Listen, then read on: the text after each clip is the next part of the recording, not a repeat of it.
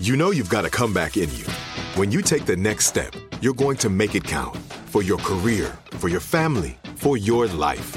You can earn a degree you're proud of with Purdue Global. Purdue Global is backed by Purdue University, one of the nation's most respected and innovative public universities. This is your chance. This is your opportunity. This is your comeback. Purdue Global, Purdue's online university for working adults. Start your comeback today at purdueglobal.edu. Whether you're a savvy spender maximizing your savings with cashback rewards, a thrifty rate watcher seeking the lowest interest, or a travel enthusiast looking for extraordinary perks, Kemba Financial Credit Union has a visa to complement your lifestyle and unique needs. Apply today at Kemba.org to unlock a limited-time 2% cashback on purchases and pay 0% interest on balance transfers for an entire year with a new visa from Kemba. You deserve a card that works for you. Restrictions apply. Offer ends June 30th, 2024. When you buy Kroger brand products, you feel like you're winning. That's because they offer proven quality at lower than low prices.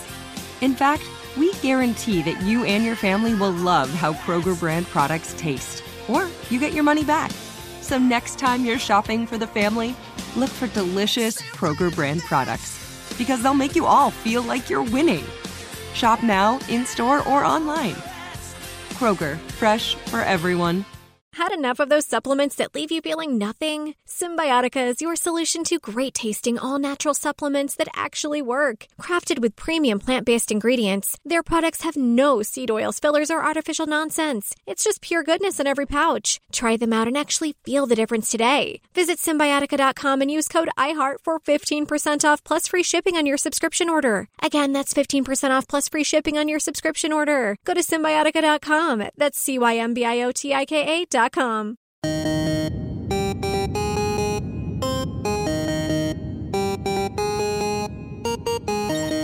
Large Nerdtron Collider podcast is a production of iHeartRadio.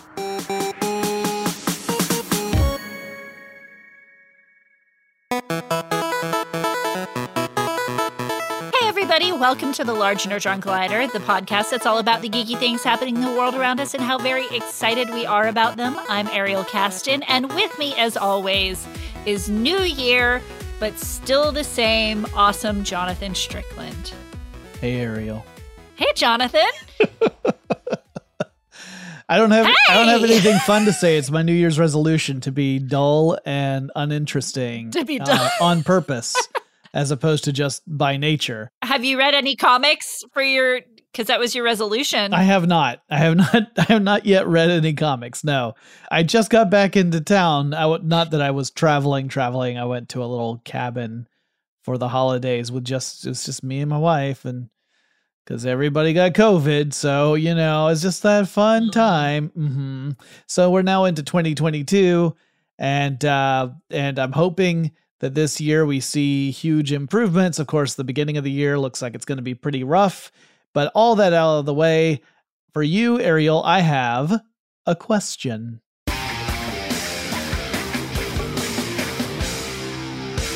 Now, Ariel, my question for you is, can you think of a particular property that a lot of people think of as either corny or cheesy or, you know, just...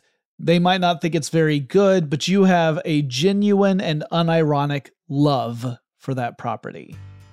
Do I have them? Yes. Can I think of one on the spur of the moment? I don't know what's happening to my brain lately, because you asked me off microphone and I could tell you a million of them. Well, golly, Jonathan, I think you actually stumped me. Okay, Fuller House. There we go. Wow. Okay. Yeah, and by the way... there are much better examples, but you just like... I'm not calling this guilty pleasures, but that would be one. Okay, well, here, let me tell you what mine is. Which actually, okay. And I had thought of this before we finalized our topics for today, and I did not intend for it to tie in, but it kind of does. Xanadu. I have an unironic, genuine love for the movie Xanadu, with Olivia Newton-John, and Gene Kelly is in it. And we're going to be talking about Gene Kelly in a little minute, a second or two. But yeah, Xanadu is a film that is corny. It is Very much a product of the 1980s. I mean, you got leg warmers and everything. And I have a genuine, unironic love for that film. I have not seen it yet. I know I ought to. So I'm going to pedal back in my Fuller House, because the reason I love that show is because of nostalgia for Full House. And then they catch you every once in a while with the feels, because nostalgia opens that door. But unironically love, it would be 10th Kingdom. And I used to think it was so cool and it wasn't cheesy at all. And then I tried to show it to my husband last year and it's horribly hokey. Yeah, well, and the Bo Peep episode is pretty rough. It is. But I mean, there's like, what, 8 episodes or something like that? Yeah. It's a very long miniseries.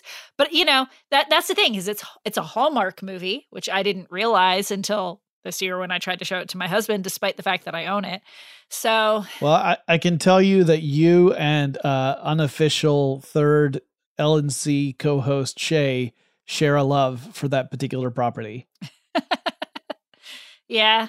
Great minds think alike. That's true. I guess you redheads have to stick together. It is true. All right, so let's dust the ring rust off. It's been a few weeks since we've recorded one of these. It's time for us to get to some news. It is. I was trying to say something delightful about Shay, because she is super delightful, and I'm glad she loves our show, and I'm glad to have her as a friend. But then my brain looked at our topic, which just hurts my head, which is that Chris Evans might be Gene Kelly. Yeah, it's not like some sort of weird multiverse thing where it turns out Chris Evans might be Gene Kelly. I mean, I don't know. There's a tardigrade that, you know, might be the first quantum entangled creature. So you never know, but.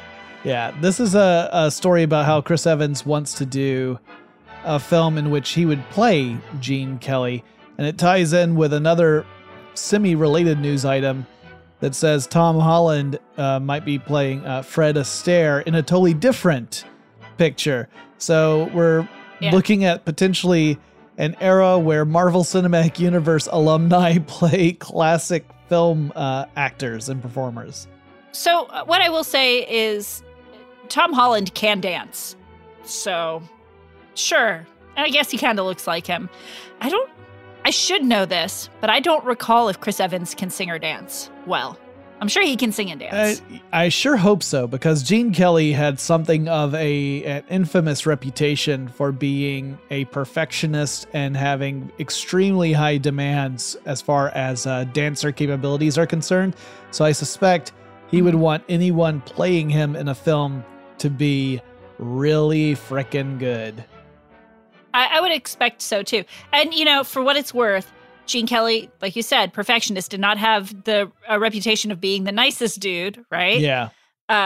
Chris Evans plays a real good jerk. If you look at Fantastic Four, or you look at Knives Out, Scott Pilgrim, yeah, he seems like a very sweet guy. Never met him, but he seems like a super sweet guy, but he plays jerks really well. One of my acting teachers actually said, you play your opposite. It's easiest to play your opposite. So if you're a nice person, it's easy to play a mean. Must be why I always gravitated toward playing villains at the Renaissance Festival. It must be. Now, I will say that the plot for this, I guess it's known plot for this movie, is that there is a 12-year-old working at MGM Studios, and he imagines becoming friends with Gene Kelly. So that's kind of a cool concept. Yeah, it's like Jojo Rabbit, but with Gene Kelly instead of Hitler. Yeah, which... that's horrible, Jonathan. That's so horrible. You're horrible. I made a resolution for in the new year. I was going to drop bombs and make you have to deal with it. 2020. You know, Chris Evans is producing this. He may not star in it, but he might star in it. I'm gonna segue off of comparing Gene Kelly to Hitler, because I don't think he was that bad. Yeah, no, he was definitely not Hitler bad. Over the holidays, I got to take home the photos and the headshot of my great aunt Cecil Silvonia, who was a Ziegfeld Follies girl and worked for Paramount Studios. So, yay! Brief aside that takes us off of that bomb you dropped. Okay. Let's talk about something else that may or may not bomb. Which is the Morbius movie. Which, as we have learned, and I'm sure most of you out there who listen to this show have already heard, has been delayed yet again. Morbius has been delayed almost as many times as the James Webb Space Telescope was. It was supposed to originally come out. Yeah, it was originally supposed to come out the summer of 2020, and got pushed back multiple times because of COVID, with the whole idea of wanting to release it when theaters would be a popular destination. And for a while, we were on that way because Spider-Man: No Way Home broke records. It was the third top grossing film. And so for its opening weekend. So it was looking great. And then, of course, Omicron truly unleashed itself on the United States. And now Sony is pushing it back again until April 1st. And it is not an April Fool's joke. It might be an April Fool's joke that's when it's going to come out, because who knows? It might get pushed again. Yeah. Here's the thing, though. Venom, Carnage, No Way Home also made really good numbers for the pandemic, both Sony properties. So I understand that. I can't imagine this movie having quite the same draw because it's a lesser known character. Here's my thought. My thought is that Morbius had the best chance to do well with it being tied to the Spider-Man universe. If it came out within, a relatively small window compared to next to Spider-Man: No Way Home, because I think Morbius could have coasted on Spider-Man's, or ridden Spider-Man's coattails. Although I don't think Spider-Man wears a coat with tails, but if he did, Morbius could ride them. I mean, unless you're into the Spider-Verse and it's schlubby, potbelly Spider-Man. Maybe. I think he wore a trench. So maybe then, but yeah, I think on its own merit, I don't know that it's going to have that big of a draw. And honestly, I think this might have been one of those cases where they might have been better off doing a day and date kind of premiere, both online and in the films or in the theaters. But instead, they're really sticking to their guns to make this a theatrical release and make it exclusive.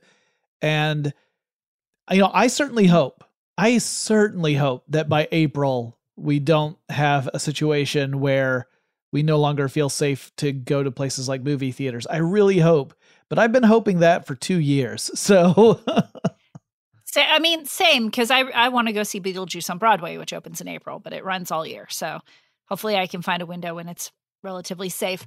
I agree that I think probably releasing it online and in movie theaters at the same time would be great, but if they aren't going to do that for Spider-Man, if they didn't do that for Carnage, then I could see the actors or the people who are involved to make profits and make their living off of the profits of the movie saying, well, this isn't fair.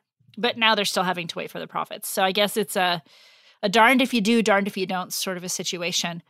I was going to say maybe they should have just scrapped it, but I guess if they've put all that time and money into it, it should come out, especially since they're making a Craven movie.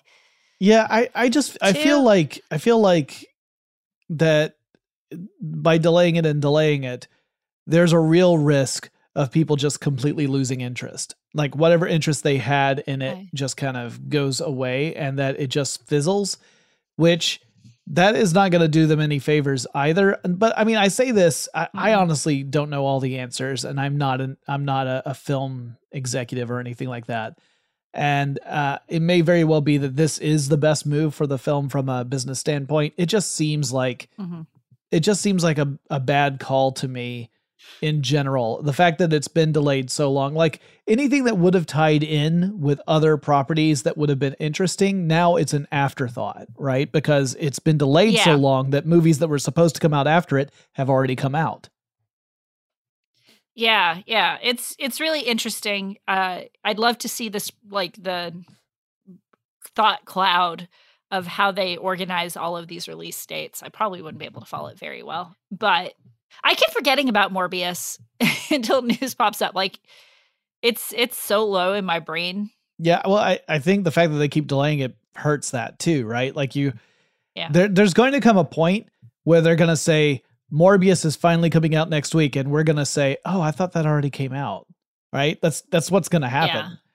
Yeah. Something that I don't expect to happen is to say that same thing about The Batman, the film that I believe breaks Ariel's heart every moment she sees a little more of a clip of it, because the version of the Riddler in this film is so different from the one you love. I hate it, Jonathan. I love it so much. Okay, there's something else I hate. Sorry, I don't hate. Hate is the wrong word. The trailers don't super appeal to me. However, the most recent, the Batman trailer, actually did appeal to me a little bit for the reason that I expected it to the least, which is Catwoman seems super engaging and fun. Yeah. She might be the only fun thing about that movie, based on the trailer. But other than when I wanted to cosplay as Michelle Pfeiffer after, was it Batman Returns? Yes. Batman Begins. Batman Returns. You were right the first time. Batman Returns. Yeah, Catwoman has never been my favorite character. It's always been the Riddler. But I really like what I've seen of Zoe Kravitz as Catwoman so far. I also noticed that, like, Batman hardly ever smiles or looks up in these trailers. Well, I mean, Batman's not known as a smiley kind of guy anyway. Okay, but Bruce Wayne is. But I think that might be what this movie is about how Bruce Wayne, because this is still supposed to be fairly early into the Batman's career as a vigilante. I think this is probably the movie where he realizes he needs to craft the Bruce Wayne persona in order to more easily mask himself as Batman and not draw attention to himself. And so I feel like that's part of the story. That's what seems to be to me based on the trailers. I want to go on record as still saying that I absolutely love this version of the Riddler, and I think it's amazing. I mean, that's fine. You know, if every version of Batman, Spider-Man, whatever was the same, it gets boring, right? If you're going to rehash the story, do something fun with it. So it's an absolutely terrifying version, right? Like it is. You can tell, like, it is so not even remotely, subtext that they are drawing on the Zodiac Killer as inspiration for the Riddler. And it is a terrifying vision of the Riddler. So, yeah, we'll see when that film finally comes out. We'll see what our reactions are. But we're going to take a quick break. And when we come back, we're going to talk a little bit, not just about reactions, but how long you should wait before you start spilling the ding dang darn beans about that new thing you just saw. But first, we're going to take this quick break.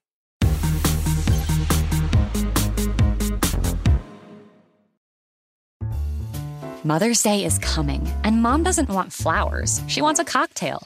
Here's a hint. Get Mom Bartesian. It's the countertop cocktail maker that creates your choice of over 60 premium cocktails in less than 30 seconds, each at the touch of a button. Flowers die. Happy hour comes back every day. So get Mom the machine that makes amazing cocktails with real fruit juices and craft bitters. Best of all, get $50 off a Bartesian premium cocktail maker with the purchase of one pack of cocktail capsules. So, instead of getting Mom a reason to fill a flower vase with water, get Mom the easiest, fastest way to fill her glass with the floral notes of gin. The best cocktails are premium cocktails, and the best day to get it for Mom is Mother's Day, because you can get $50 off now for a limited time. Visit BARTESIAN.com/mother to get the best premium cocktail maker for Mom at the best price for you.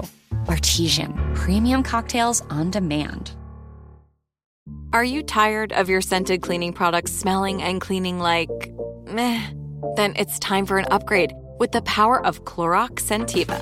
With an uplifting scent that smells like coconut, Clorox Scentiva gives you powerful clean like Clorox, but a feeling like being transported to a tropical island retreat.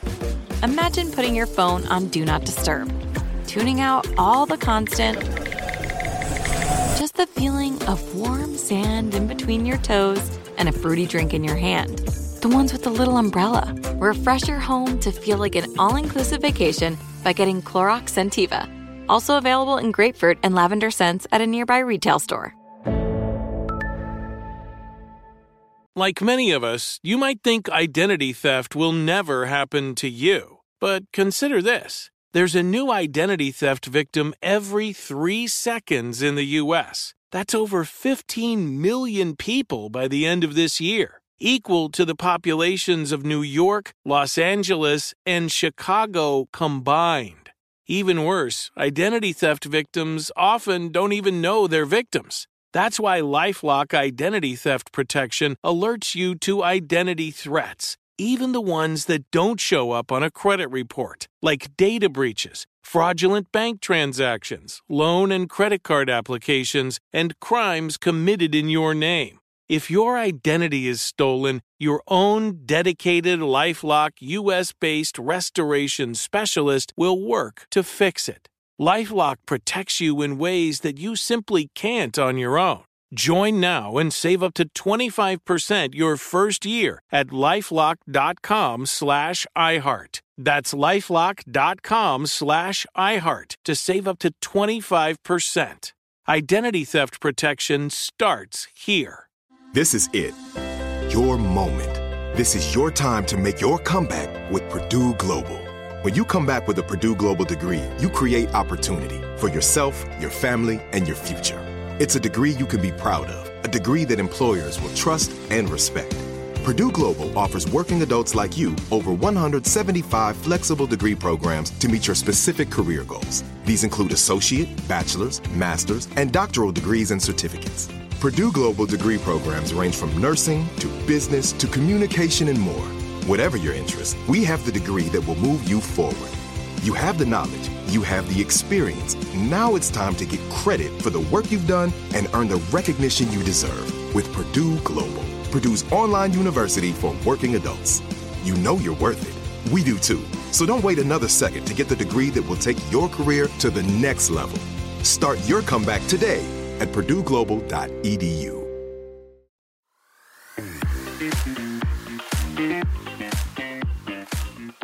Whoa, that break was so quick. Beans. Hope I don't spill them. Got this big old bowl of beans here. Would you like to eat some baked beans with George Wendt at a movie, Jonathan? Oh my gosh. I know that that's a reference, and I don't remember what it's from. Would you like to take a survey? Yeah. Do you like beans? Do you like George Wendt movies? Do you like eating beans at George Wendt movies? That's not from The Critic, is it? It's from the Animaniacs. Right. Was it Ben Stein that was doing the voice, maybe? I don't remember, but it was a brilliant bit that sticks with me to this day. Original Animaniacs, not the new series, though. So the thing we wanted to talk about was a little bit about spoilers and how long you should, keep things to yourself after seeing something brand new. I think COVID has made this topic way more challenging because like Ariel, you saw Spider-Man: No Way Home. I have not seen Spider-Man: No Way Home because I didn't feel comfortable going to a theater. I still don't feel comfortable going to a theater, especially now, because it's even worse than it was when I decided back then not to go. Yeah. And it's worse now. Yeah. So, like, for me, the spoiler spider window needs to be pretty big so that I can watch that film and enjoy it. I've already had some stuff spoiled for me, and I have tried to avoid it, but it's just difficult. When you're talking about a movie that did score number 3 on top box office weekends of all time, it's kind of hard to avoid all the geek talk about it. That is true. I managed to avoid all spoilers going into the movie. And then I didn't really see them afterwards either. So I thought maybe there weren't many, but I see all of my friends on Facebook or social media saying, don't comment on this thread with spoilers until after the spoiler window, which I think is 3 weeks or something like that.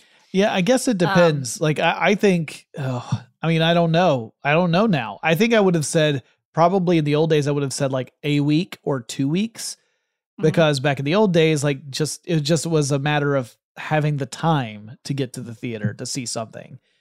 Now it's more complicated than that. I agree. It's hard because, I also saw The Matrix, which came out on HBO. Yeah, I have no excuse on that one, but I still haven't seen it. It's not, so there were some interesting concepts. Some stuff that was real dumb. What a great way to say I didn't like the movie. It was interesting. There were bits that I liked, and some of the ideas they had I thought were really cool and even executed well. But then, the ending was just dumb, and it was kind of hard to follow. And then I rewatched the original Matrix over the holiday afterwards, and I was like, "Well, this one's a little hard to follow at first too." Because you have to go down the rabbit hole. I watched, everyone knows I love Red Letter Media. I watched a Half in the Bag about this movie without having seen the movie. Just following their discussion of the movie was hard for me because they didn't go in a truly linear fashion. They kind of jumped around a bit. Because the whole time I was sitting there thinking, like, how do they actually link this to the original movie and to a lesser extent to part 2 and 3? And even at the end of that, I thought, I still don't know how they did that. And I don't know if I'm ever going to watch the movie. I guess I probably will at some point. I never watched the third one, so I don't, there's no guarantee that I'm going to watch Matrix Resurrections. But it was like one of those things where it's just like, how the heck did they do that? They eventually explain it to you in the movie. Like, they do explain stuff, but it takes a while. Kind of like with Dune, which isn't on HBO anymore. Yeah, that was done as a limited release. Yeah. Yeah, they have well exceeded their spoiler window.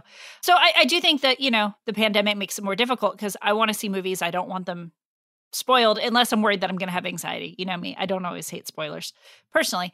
But yeah, if you can't get somewhere, that's a lot harder. And a lot of places still don't have like a shortened release window. Maybe they'll go back to that with the current wave of things. Like, you know, we're going to have it in the theaters for 3 weeks and then we'll have it on streaming. Disney Plus or HBO Max. I mean, it's the stuff I've seen recently. I think it was Deadline Hollywood that ran a piece that said that they were, that movie studios for the largest part were done with the experiment of releasing things day of on streaming as they go to theaters, simply because they're not seeing the same, you know, like results, revenue from that kind of thing. Mm-hmm. And so ultimately it becomes a business thing. And I don't mean to turn my nose up at that either, because I also realize that if you don't make money from this, it stops happening, right? It can't support the actual industry. You can no longer afford to make movies, at least not the way we have been making movies, without this key component. And that, you know, for a long time, movie studios were kind of gleeful about the idea of theater chains kind of failing, but now they realize that that's a very important part of the ecosystem. And all of that I understand. I also, you know, I also have very strong feelings about continuing to operate those kind of spaces when things are as dangerous as they are now. So anecdotally, the number of people I personally know who have contracted COVID more than doubled since Thanksgiving of 2021. Yeah. Like all of 2020, all of 2021, I knew a certain number of people. Thanksgiving 2021 to today, that number more than doubled. And it just shows how quickly. I think I counted 13 over the last 2 weeks, but you and I know a lot of the same people. So well, and I'm not on Facebook anymore, so I don't know any of the Facebook crowd anymore. Like I don't know any of those friends. I'm talking about people I know outside of that. So yeah, it's in that environment, it makes me feel like the push to continue to get things out to theaters is irresponsible, unethical, really. I think of it as unethical and dangerous. Now, granted, that's right now. We're getting toward the peak of Omicron, which supposedly the peak isn't even going to hit till another week or two, which is kind of scary to think about. But no one's really sure what happens after that. If things have calmed down, then clearly it's a different world entirely. And I don't really have an objection to people. I don't really have an objection to people going to see a movie now. I just don't feel comfortable doing it myself. Even vaccinated, boosted, wearing a mask, all that stuff. I don't know. Maybe I've just been totally fundamentally changed as a person because of this. That might be the case. But it just makes me feel icky about that part of the entertainment business. Generally, I have felt okay with now seeing Spider-Man. I saw it in a theater with people. I was double masked, and it was a very, very empty theater. But, you know, generally, I've felt okay with seeing a movie at like a rented theater. Yeah. I don't know how I'd feel about that right now because, again, it's vaxxed and boosted doesn't necessarily mean safe. Mean a whole lot. Yeah. Now, most of the people I know who are vaccinated and boosted are okay. You know, but yeah, it's more thankfully. It's more of, again, the concern of becoming part of this overall system that is spreading COVID and then potentially allowing it to mutate. And It's that kind of thing. Like, it's not just like, I realize I'm vaccinated and boosted. If I caught it, I would probably feel lousy, but that would probably be the worst of it, right? Like, I would probably have, you know, some mild symptoms, maybe. I might even be asymptomatic and get through it. But getting back to the spoilers, that's why again. Yeah, I was saying this is a good spoiler conversation. But it does. Whoops, it does play into it though. It does play into it because it means that you know, I'm making choices, and granted they are my choices, but I'm making choices to not participate in these things, which means that it's stuff that I want to participate in. I just don't feel comfortable doing it. So, like, I don't think it's fair for me to ask everybody, hey, don't talk about this thing you're really excited about just because I haven't seen it. I don't think that's fair. It's putting the burden on other people.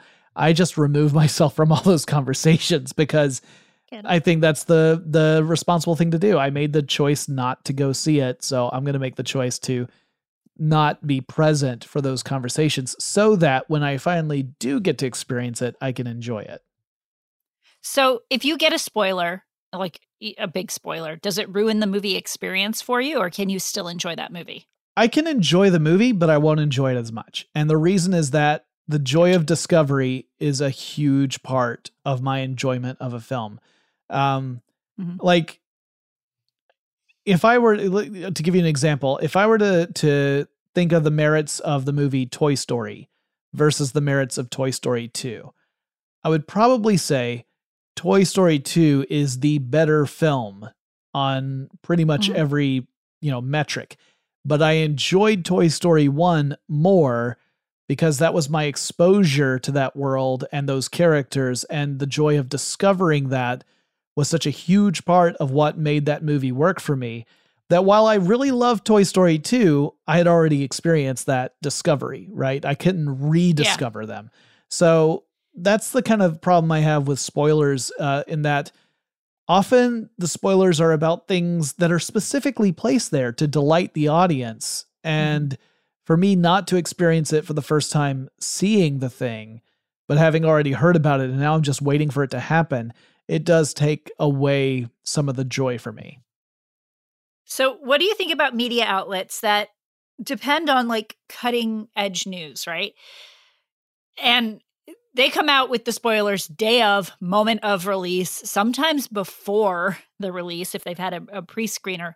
What do you think about that? Should there be like a moratorium? I think that headlines definitely should never contain spoilers in them. I think anyone who writes a headline that contains a spoiler in it is a scum bucket. They are a scum bucket. If you out there are listening to this and you write headlines for various movie and TV news sites, and you put spoilers in the headline itself, you are a scumbucket and you should feel bad. That's how they get the clicks, Jonathan. That's their scumbuckets. You can get the clicks by alluding to a cool thing in a movie without actually spoiling it, right? You could say here, like for example, I saw tons of headlines that say, here's what Spider-Man: No Way Home means, or what the ending to Spider-Man: No Way Home means, or things like that. I'm like, well, that's fine. I know the movie ends, right? That's not a spoiler. If the movie didn't end, that would be a hell of a spoiler. Like, all my friends are still stuck in theaters, but that's not a spoiler. So that's fine. It's when you start actually dropping details in the headlines. That's where I have my biggest problem. I don't hate the fact that everyone jumps on that. I get it from the perspective of people are hungry for that kind of thing, and they want to consume it. I get it. I just don't like people who do it clumsily, whether it's on YouTube or it's on blogs or news sites or whatever. I don't like that kind of thing. Neither do I. I prefer the headlines that say, like, in giant bold letters, spoiler alert at the beginning, because then usually in a thumbnail it cuts off and that's all I see. And I'm like, I'm not going to click on that. If I don't want the spoilers. Again, I know sometimes I'm like, I need the spoilers. Generally if something's been out longer though. So my last question on that is I'd love to know your opinion on like speculative spoilers. So the people who say we got this, and we talked about this kind of in rumors and we've talked about this before, but they say we got this on set image of this. So it's kind of spoiled before the movie even happens, before it's even confirmed. Does that fall into the same bucket? Yeah, I'm not too crazy about that either. Like, Still haven't seen Spider-Man, so I don't know if he shows up in it or not. But all the speculation about Charlie Cox as Matt Murdock possibly showing up in Spider-Man, that was one of those things that I would have rather have either seen it and been delighted, or it's not in the movie and I never even knew it was a thing. It's the, like, I like speculation when it's something where you watch a week-to-week show and you see something and it gets your imagination going and you want to talk about with your friends. I don't like speculation when it's some photographer from 3 blocks away using a telephoto lens to get a grainy photo of someone standing at craft services and saying, Christopher Walken's in the next Spider-Man movie or whatever. I'm not crazy about that. Yeah. Yeah. Me neither.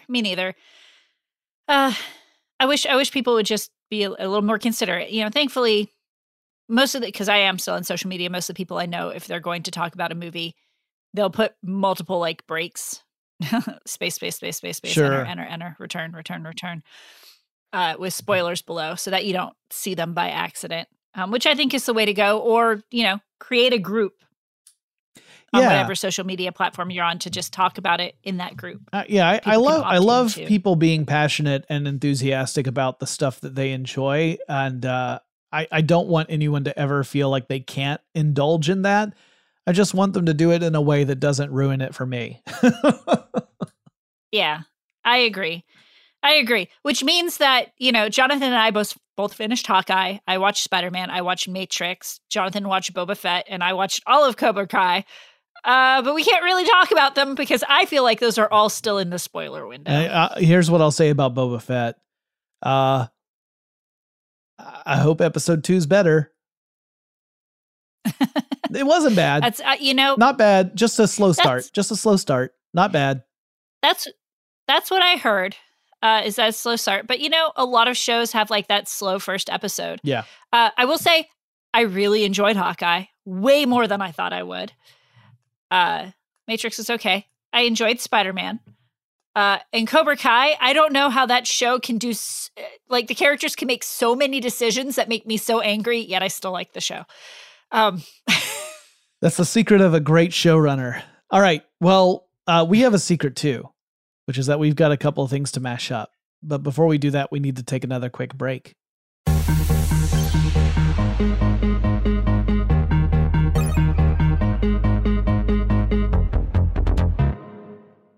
Mom met a lot of your demands over the years. This Mother's Day, get her the Bartesian cocktail maker that makes premium cocktails on demand. In just 30 seconds, have your choice of over 60 premium or seasonal cocktails, all at the touch of a button. Get $50 off on the Bartesian cocktail maker now when you buy 1 pack of cocktail capsules. So, for all the times you made a mess, get Mom the countertop cocktail system that makes premium cocktails without making any mess at all. For all the times you begged for soda, get her premium cocktail capsules made with real fruit juice and craft bitters. For all the times you demanded tacos for dinner, get her the Bartesian that mixes margaritas in just 30 seconds. Make Mom's Mother's Day and all the 364 days that aren't Mother's Day with a Bartesian cocktail maker at $50 off. Visit BARTESIAN.com/mother now to get $50 off the Bartesian Premium Cocktail Maker. Bartesian, premium cocktails on demand. Are you tired of your scented cleaning products smelling and cleaning like meh? Then it's time for an upgrade with the power of Clorox Scentiva. With an uplifting scent that smells like coconut, Clorox Scentiva gives you powerful clean like Clorox, but a feeling like being transported to a tropical island retreat. Imagine putting your phone on Do Not Disturb, tuning out all the constant, just the feeling of warm sand in between your toes and a fruity drink in your hand. The ones with the little umbrella. Refresh your home to feel like an all-inclusive vacation by getting Clorox Scentiva. Also available in grapefruit and lavender scents at a nearby retail store. This is it. Your moment. This is your time to make your comeback with Purdue Global. When you come back with a Purdue Global degree, you create opportunity for yourself, your family, and your future. It's a degree you can be proud of, a degree that employers will trust and respect. Purdue Global offers working adults like you over 175 flexible degree programs to meet your specific career goals. These include associate, bachelor's, master's, and doctoral degrees and certificates. Purdue Global degree programs range from nursing to business to communication and more. Whatever your interest, we have the degree that will move you forward. You have the knowledge. You have the experience. Now it's time to get credit for the work you've done and earn the recognition you deserve with Purdue Global, Purdue's online university for working adults. You know you're worth it. We do too. So don't wait another second to get the degree that will take your career to the next level. Start your comeback today at PurdueGlobal.edu. Whether you're a savvy spender maximizing your savings with cashback rewards, a thrifty rate watcher seeking the lowest interest, or a travel enthusiast looking for extraordinary perks, Kemba Financial Credit Union has a visa to complement your lifestyle and unique needs. Apply today at Kemba.org to unlock a limited-time 2% cashback on purchases and pay 0% interest on balance transfers for an entire year with a new visa from Kemba. You deserve a card that works for you. Restrictions apply. Offer ends June 30th, 2024.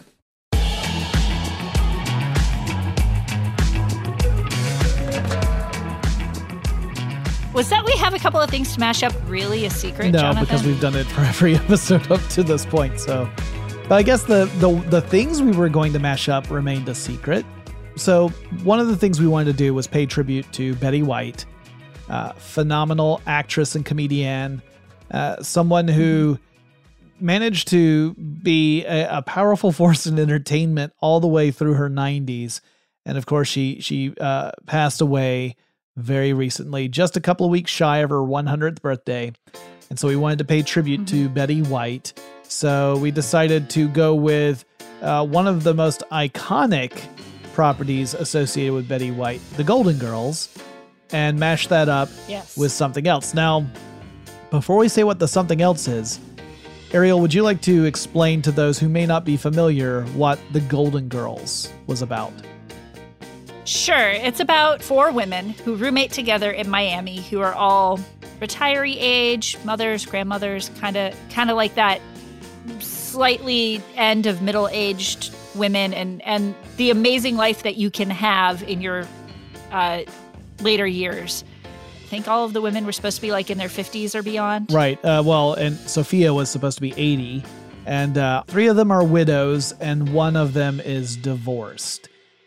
Dorothy is divorced, and then Blanche, Rose, and Sophia are all widowed, or they're widows. Yes, they're widows. And Blanche owns a house, and she's looking for roommates, and the other three move in with her. And then they get into hijinks. Having rewatched it, there are certainly some problematic episodes, but it was definitely a very aware show. Very progressive. For its time. Yeah, yeah. And I loved it. And they were able to punch up in their comedy most of the time, I would say, not all the time, but most of their time, or do it in a satiristic way where you knew that they were like, okay, that made no sense to anybody but me and maybe Jonathan because he can see me. But one of the shows that I find the most uplifting, despite the fact that they used mean humor a lot, like I think halfway through the series, Dorothy said she didn't want people making fun of her looks anymore because that used to be like the go-to. Dorothy being the B. Arthur character. Yeah. They ragged on each other all the time, but they were always nice to each other when they meant it. So kind of mean humor, but most of the time it was still positive and uplifting and left you in a good spot at the end. And Betty White played the part of Rose, who was the kind of ditzy weirdo from a place called St. Olaf, Minnesota. And she would tell these crazy stories at the drop of a hat, much to the annoyance of Dorothy. Dorothy was always irritated whenever Rose started into one of her stories. Yeah. And so that's why we wanted to do that. Because they didn't make sense. No, they never made sense. They never connected to whatever it was that was going on, and they didn't make sense on their own. So it was a double whammy.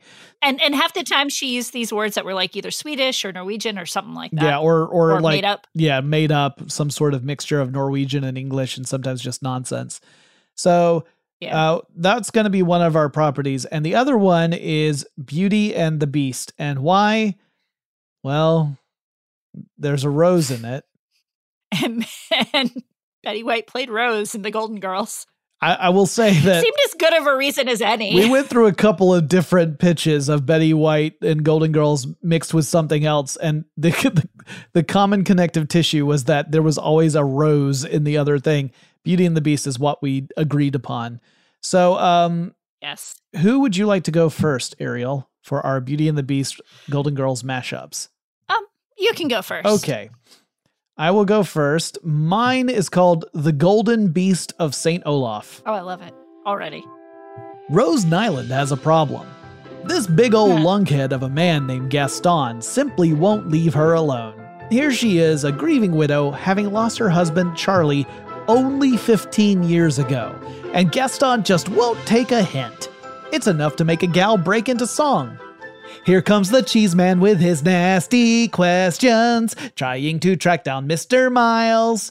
He is far too past his prime and belongs to organized crime. And you know what? On second thought, let's not sing, because that whole cheese man plot was terrible. It was just the worst plot in the Golden Girls. Just trust me on this. But one day, Rose is out hitting the streets to look for a job to help make ends meet. And she's having a tough time of it because a lot of places appear to be turning her away due to her age. And while she's walking around, she notices that she darn plumb walked right out of St. Olaf and into the woods. Well, she gets so turned around that she ends up at this rundown old castle, which she had never even seen before. It's pretty spooky, but it's also getting late, so she goes on inside to take shelter. Inside, she finds the most amazing things. All the furniture talks to her. Well, most of the furniture talks to her. Some of it just appears to be furniture. There's kind of a lack of consistency there, but really asking anything more about it is just inviting people to tear apart the magic, so we're going to leave it. Anyway, there's a clock and a candlestick, and they talk to her a lot. Plus, there's an ottoman that acts a lot like a dog, and they decide to feed her, so she goes to enjoy a real hot dish. You know, the genuine article, filled with cream of mushroom soup and canned veggies and tater tots, you know, the works, a real delicacy. So Rose has a nice big meal, and then she's told she's welcome to hang out in the castle as long as she never goes into the West Wing, which Rose agrees to, but as we've already established, she has a really bad sense of direction. So, of course, Rose ends up walking right into the West Wing. And there, she meets President Bartlett, who is busy meeting with Toby Ziegler and Josh Lyman, talking about a political crisis blooming in the Middle East. Rose gets very confused until Will Bailey helpfully guides her out, where she sees the clock and candlestick waiting for her. "We told you not to go in there, Cherie," says the candlestick. "Yes, that is a completely different television series, and this mashup can't support that many storylines," says the clock. So Rose spends the night there, and she discovers that the old castle is actually owned by a beastly monster, but you know, a misunderstood one. He has feelings and stuff. And sure, he's not the most refined gentleman, but he seems keen to befriend Rose and listens to her stories. And so before you know it, the two are in love. Until one day, Gaston, you remember the big nasty brute from St. Olaf, he shows up and he demands Rose, and he's being a real pain in the patuchas. So he even threatens to smash up the furniture. And Rose says she will go with Gaston if he spares the furniture, which Gaston agrees to because, I mean, it's just furniture. And he got what he wanted, so they all go back to St. Olaf. But just as they're getting into town, Gaston slips on an icy patch on the ground, and he falls over, and he breaks his hip. And his injury means he can no longer be the big burly man of St. Olaf. Pretty soon, he is shunned by the rest of the town. I mean, why would they put up with his rude, brutish behavior if he can't even be all manly and stuff? He had one job, and he can't do it. So Rose, free from Gaston, rushes back to the castle, and Gaston ends up getting around with a walker and is largely pitied but not liked by the town, and so he ends up drinking himself to death, but we don't learn about that for a few seasons. Anyway, Rose runs back to the castle and into the beast's arms, and she gives him a long kiss.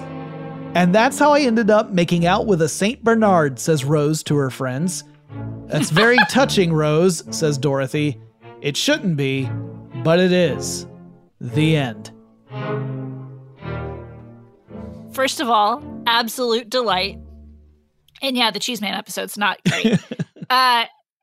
Second of all, you told me earlier today that your mashup was short. I don't think you understand them. I do not think that word means what you think it means. It's shorter than most of them.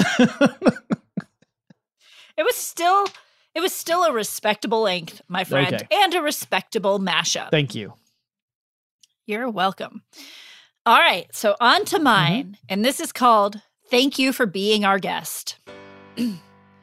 Blanche, Dorothy, Rose, and Sophia were trying to save up for a cruise, so they decided to take on a new roommate to help lessen their bills. Unfortunately, the room and board market was a little dry. Then one day, the girls heard a knock at the door. Adjusting her décolletage to look her best, Blanche shouted, "I'll get it," and ran to the door. But when Blanche opened the door, she was startled by a large furry creature. "Ah, a bear!" she shouted. "A bear wearing pants! Somebody save me!" And the large furry creature tried to clomp Blanche down, but that only resulted in Blanche throwing her slippers at it. The other three ladies rushed into the living room, and Rose stated, "Well, that's not a bear, Blanche. That's my great-aunt Hildegruftin's lawnmower from St. Olaf. She wrote me last week to tell me he was moving to Miami and needed a place to stay, and since we're looking for a roommate, I figure we best not look a gift herring in the mouth. Especially a hairy herring." She laughed, expecting her three friends to join in on her joke, but they just looked annoyed. "Hi, my name is Rose. It's so good to finally meet you," she told the hulking figure. The figure couldn't take his eyes off of Rose. She was so beautiful. "Hi, everyone just calls me Beast," he stammered. "Beast, huh?" quipped Sophia. "Fine, whatever, but I'm not cleaning the shower drains, fuzzy wuzzy." Dorothy shook her head and said, "Ma, be nice. Here, let me show you to the guest room," which was, in fact, their garage, but they had made it really cozy. Sadly, what the girls didn't know was that Beast was really a cursed prince, not great-aunt Hildegruftin's lawnmower. And Beast was having a really hard time fitting into condo life. I mean, he was constantly expecting the dishes to clean themselves, he had terrible table manners, and he was constantly demanding that the candles sing for him. Only Rose was charmed by his eclectic ways, oblivious to the crush that Beast had on her. But the girls got more fed up with the Beast. The money they were saving on rent, they were spending on lint rollers, new hair dryers, which weren't up to the task of the Beast's grooming habits, and groceries, because dude had an appetite. Rose kept defending the Beast, thinking the other ladies were being too judgmental. But then one day, Rose's boyfriend, Miles, who had been on a school trip with his students, returned home, saw that Beast was macking on his golden girl, and told the Beast to put up his dukes. Now, Rose knew that Miles wasn't the winning fights kind of boyfriend. He wasn't the jumping out of planes kind of boyfriend. He was the watch TV and make corny jokes kind of boyfriend, and she was worried that he would not come out of the fight alive.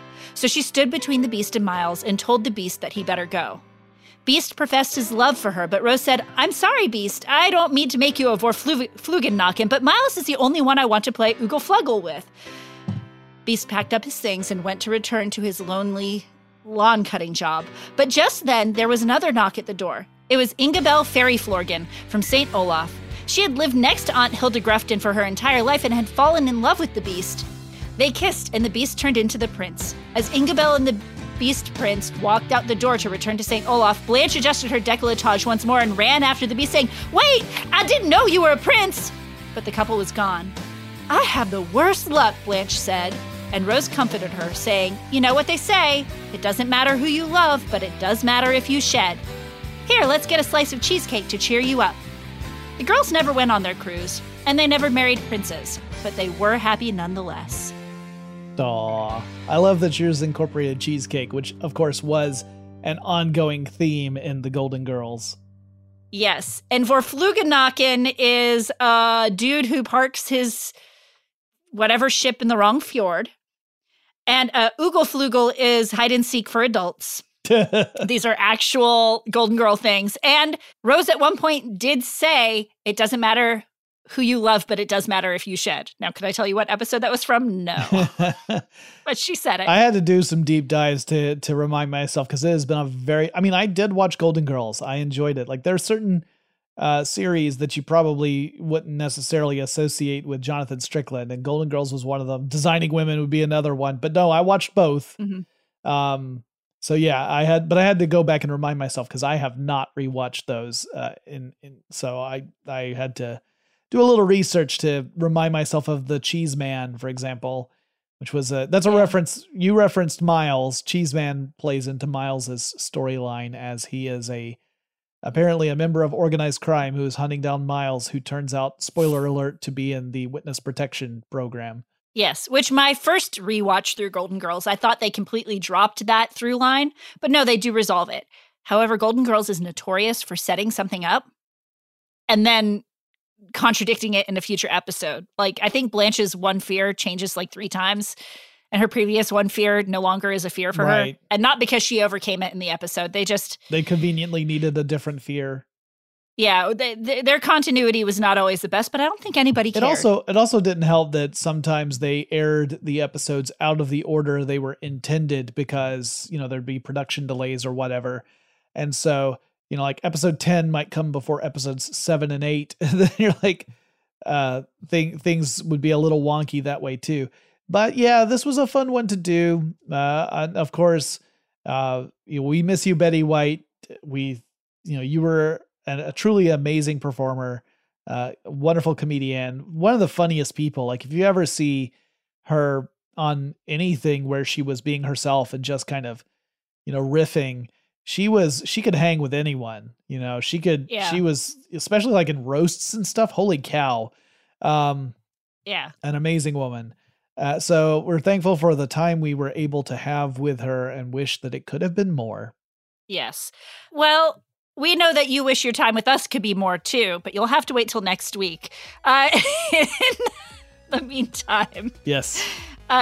If you have any suggestions for topics you'd like us to talk about or thoughts on news items we covered, we'd love to hear your opinions or ideas for future mashups, or even if you want to write a mashup yourself and send it to us, you can do all that. We'd love to hear from you. Yes, send us email. The address is lnc@iheartmedia.com, or drop us a line on Facebook or Instagram, where we are Large Nerdtron Collider, or on Twitter, where we are LNC_podcast. And until next time, she has been Ariel Blanche Caston. Oh my goodness. And he has been Jonathan, Sophia's sister that she doesn't get along with, Strickland.